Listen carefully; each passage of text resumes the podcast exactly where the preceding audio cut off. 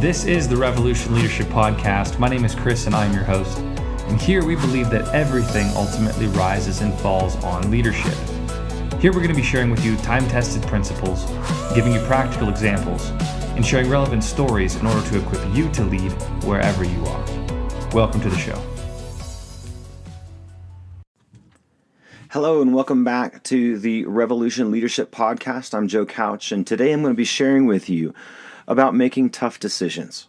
When you really boil down the role of a leader, what you're paid to do. The reason that you're the leader is because you're making difficult decisions, whether you're forging ahead with a vision or a massive faith move, or whether you're taking a risk in the marketplace, or whatever the particular endeavor is that you've set your hand to. The reason you're the leader is because you're taking risks and making decisions on behalf of other people that are very difficult. And so when you when you really summarize what it is that that leaders do and have to do, it's to make difficult decisions. And so I want to take a few minutes and just talk about making tough decisions today. Uh, first of all, I want to uh, make a, a, clear distinction. Um, there's there's an old phrase that says, "In matters of principle, stand like a rock; in matters of method, flow like a river." So when you're making decisions that are principally based uh, those are the decisions that you're going to defend. Those are the decisions you're going to stand on. You're going to make sure that they are protected, insulated, um, policy, uh, activity, accountability, all that go clearly behind those things, especially when those principal matters are moral issues.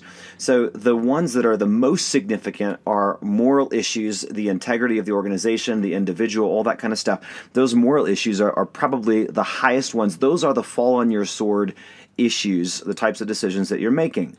And clearly, every leader knows that the most difficult decisions are not usually the difference between a right and wrong moral choice. The most difficult decisions are when you have to choose between two things that are uh, equally incredibly good and you're not sure which way to go with your organization or with a, a particular person on your team, uh, or obviously contrastingly two things that are equally poor um, or, or, that are both have a crisis on either side, so to speak. And so you, you have to make choices between two things that are that are um, seeming to weigh almost equally, and those are those are the hardest decisions, especially when it comes to discerning wisdom and morality in terms of how to respond to a situation. So those are all matters of principle. They have clear parameters. There are overarching narratives that guide them, um, whether you're coming from a faith-based perspective in in, in uh, maybe Scripture, or Christianity, or if you're coming from uh, governing principles that um, uh, shape the structure of the marketplace.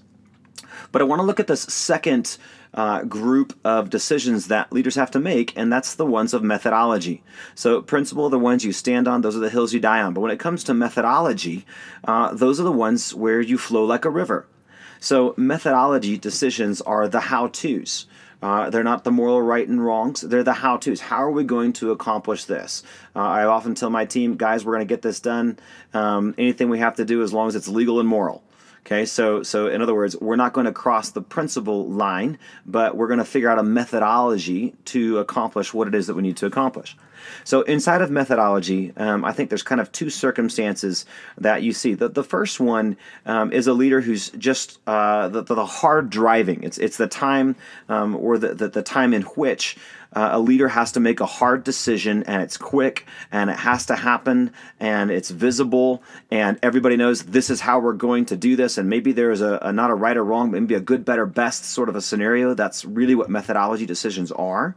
And so so you're looking at the circumstance and you're saying this is where we're going to go. This is what's going to happen. When do those types of hard clear, fast decisions uh, come to pass that are really methodological decisions for a leader. Those are times when there's crisis, when there's change, when there's transition, when there's a lack of clarity or uncertainty.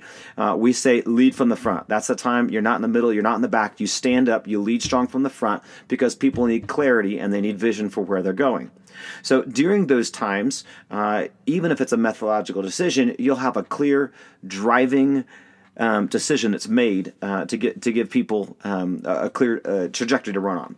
So the second the second circumstance though is when it's not in crisis, when it's not in transition. You may say, "Hey, my my team, my organization, what we do, we're always in crisis, we're always in change," and and obviously there's varying levels of that depending on what you're doing when you're doing. But there are clearly some things that have to be done point blank in the moment, and there are other things that shape kind of the the course um, of that. Think of a river. There, there are times when it's it's it's flowing over a giant uh, precipice and it, it, creates a waterfall and it's a free falling um, endeavor, those are crisis moments. But there are also times the water hits the bottom, um, the banks widen out, and it's smooth for a time. It's never not moving. There are always um, circumstances unfolding and variables that need to be led through. But there are times when the banks are wider and the water is shallower, and other times where it's crushing and deafening and you can't hear.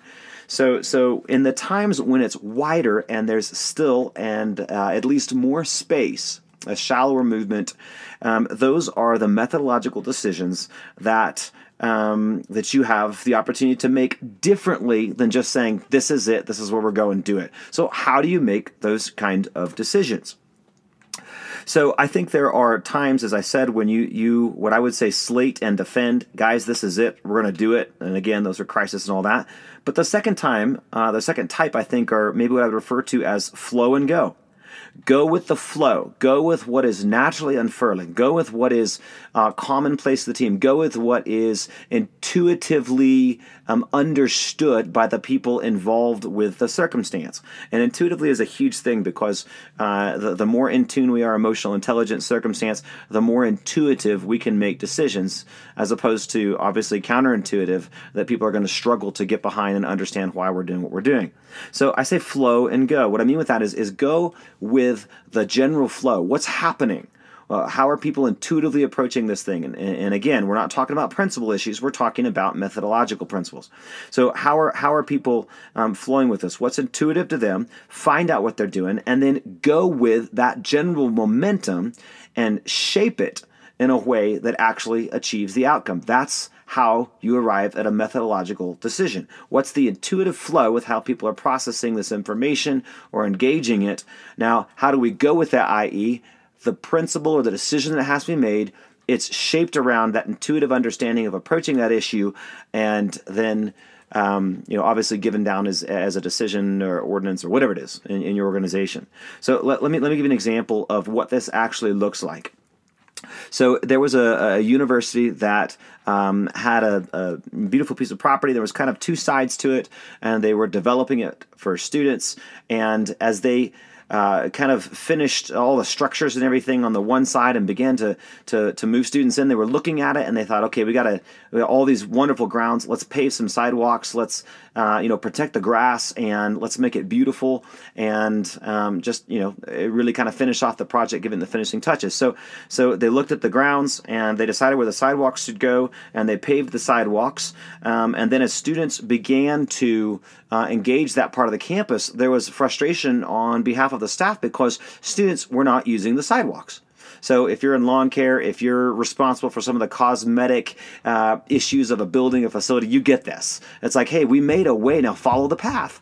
And so what they found was that instead of following the sidewalks that were there, Instead, they created their own paths, and based on the time they were let out of a class, or based on um, maybe uh, the, the flow of classes that move from this part of campus to that part of campus successively, uh, whatever the variables were, students kind of created their own paths. So now there's these footpaths through the grass, and the sidewalks are only being marginally used. So the staff goes to, you know, it goes to bat figuring out how do we solve the issue? Do we punish them? Do we not? You know, what, what do we do?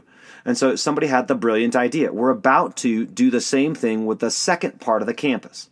So instead of paving it, let's open it up, let's move students in, and let's allow the natural, intuitive paths that they choose. Let's let those shape the context or the contour of, uh, of, our, of, our, landscape here. So, so basically, they let students in, they didn't pave anything, and they began functioning, having classes, and wherever students walked, natural footpaths formed.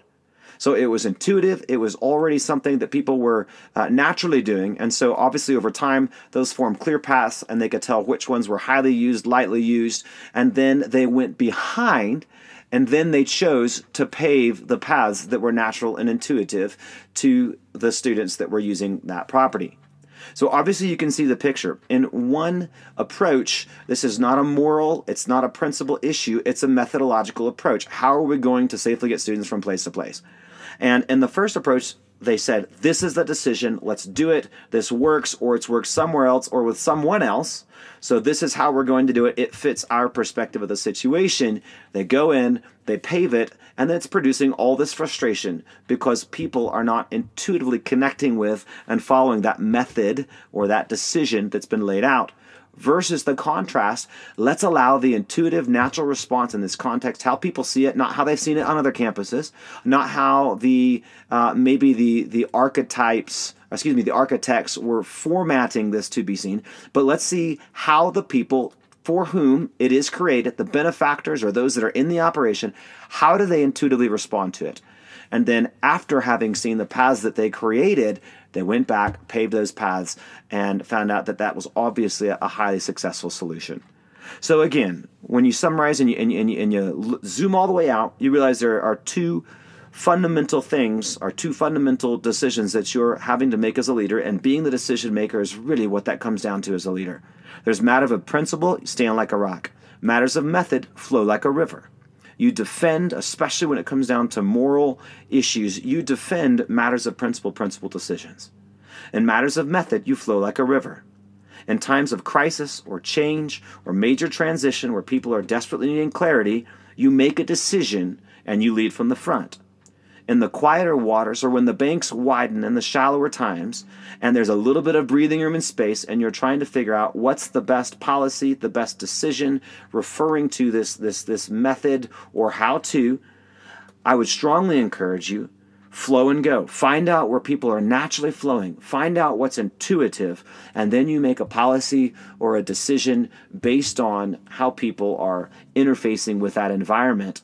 And I think you'll have way more success as opposed to trying to force something that is not intuitively connecting with people on a methodological standpoint. So, there we go. I hope that helps. Um, I want to remind you once again everything rises and falls on leadership, uh, which is why we're committed to enabling leaders and increasing their capacity to succeed. So, if this has been helpful, would you like it, share it, um, subscribe to it uh, on on social media, and uh, and and we'll look forward to offering more content to you soon. Remember that banners are hailed at the beginning and medals are awarded at the end, but leaders are forged in the long dark in between. If you're leading, you're taking the greatest risk. We applaud you. We're so happy to be in a position to offer you some content, and we'll look forward to seeing you again soon.